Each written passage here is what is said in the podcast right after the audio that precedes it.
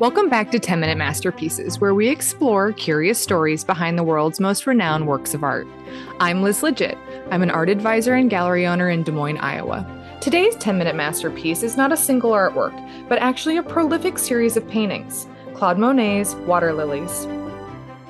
Monet was one of the pioneers of Impressionism, a movement of art that emerged in France in the 1870s. Impressionism rejected the rigid rules of traditional art and developed a new way to observe and depict the world. Impressionists cast off the idea that portraits needed to look realistic. Instead, Impressionists like Claude Monet created fleeting impressions of light on their subjects and surroundings, which were often found outside. Monet usually painted en plein air, a French term that means outdoors and his favorite en plein air location were the picturesque gardens at his home in Giverny, on the bank of the Seine River, about 50 miles northwest of Paris in the Normandy region. With the help of a team of gardeners, Monet laid out the property at Giverny as if it were one giant painting, filled with weeping willow and bamboo trees, exotic flowers, a Japanese style footbridge, and most famously, a network of water lilies. Monet said of Giverny, my finest masterpiece is my garden. Monet painted more than 250 paintings in the Water Lily series, all of which focused on the surface of the water. The blue of the sky and the blue of the water seemingly become one. Only the presence of the floating water lilies helps the viewer understand that the sky is a reflection. The artist once said of his beloved water flowers, one instant, one aspect of nature contains it all. Monet painted water lilies on and off throughout his career, and he dedicated most of the last 30 years of his life to gardening and painting at Giverny. The expression, when it rains, it pours, rang true in Monet's later years. In 1911, Monet's wife Alice died of leukemia. In 1914, Monet's oldest son died. And from 1914 to 1918, the Great War, now known as World War I, raged all around Europe. Monet could often hear artillery fire from nearby battles on the Western Front, a painful reminder that his youngest son was serving the French army in the brutal war. Some art historians note that Monet's water lilies from the last decade of his life had no horizon lines, no beginning or end. His end of life water lilies were monumental in scale, most measuring at least six feet tall and wide. These creative choices were perhaps a reflection on how vast and impossible intense grief can feel. The war ended on November 11, 1918, what was known as Armistice Day. The following day, Monet offered eight of his large scale water lily paintings to the French government as a memorial of the French lives lost in the war. These paintings are on permanent display at the Musée de l'Orangerie in Paris. Monet worked with the museum architect to design the display space for the eight gigantic canvases that span 300 total feet in length. The large scale water lilies hang in two adjacent oval rooms, often referred to as the Sistine Chapel of Impressionism. The rounded double galleries create an infinity symbol, which was a significant and intentional choice by Monet in the gallery design. In Monet's words, viewers of the water lilies at Musée de l'Orangerie should have the illusion of an endless hole, of water without horizon or bank. In Monet's final years, his water lily series became more and more experimental, sometimes because of his artistic choices, but also because his vision became impaired by cataracts.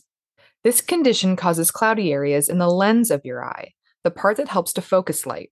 Signs and symptoms of cataracts can include clouded, blurred, or dim vision, seeing halos around lights, double vision, and fading and yellowing of colors. Monet was frustrated with his deteriorating vision and how it impacted his painting process. He worried about his paintings, often reworking or destroying them. But in 1921, Monet poignantly told a reporter, Alas, I see less and less, but I will paint almost blind as Beethoven composed completely deaf. In his last 10 years of life, Monet's water lilies became more abstract studies in color and form, opening the path to modern abstract painting. When Monet died in 1926, the art world in Paris and America was changing.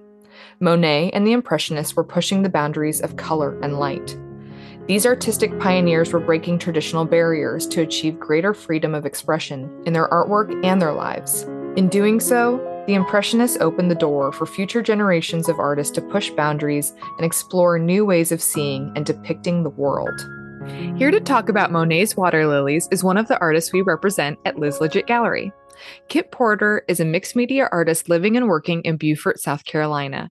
Her paintings focus on the fragmentation and breakdown of objects in nature, like flowers and marine debris.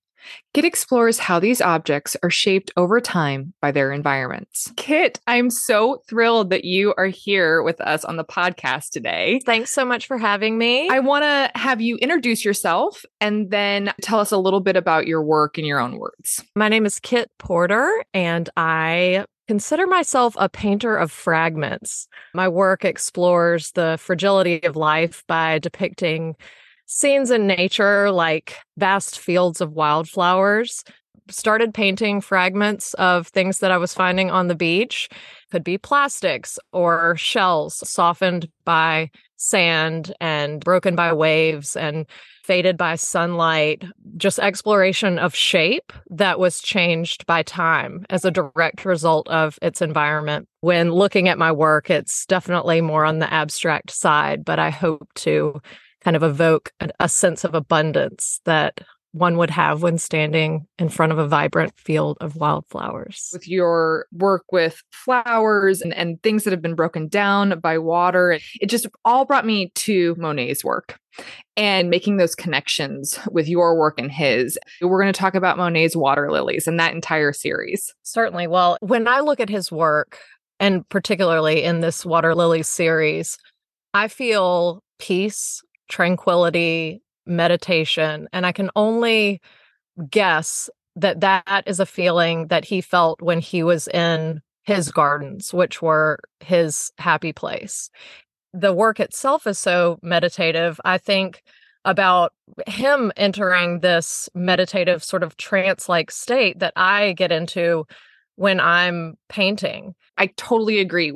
I think the process of an artwork is just as exciting and meaningful as the actual work itself. I, I think in a lot of ways, process really trumps subject because in my work and really in Monet's work and his water lilies, subject becomes secondary to process.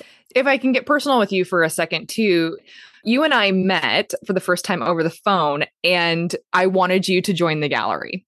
And I think you had found out maybe two days beforehand, before our call, that you had just been diagnosed with breast cancer. Yeah, I think it was that week. Mm-hmm, mm-hmm. It's interesting to think back.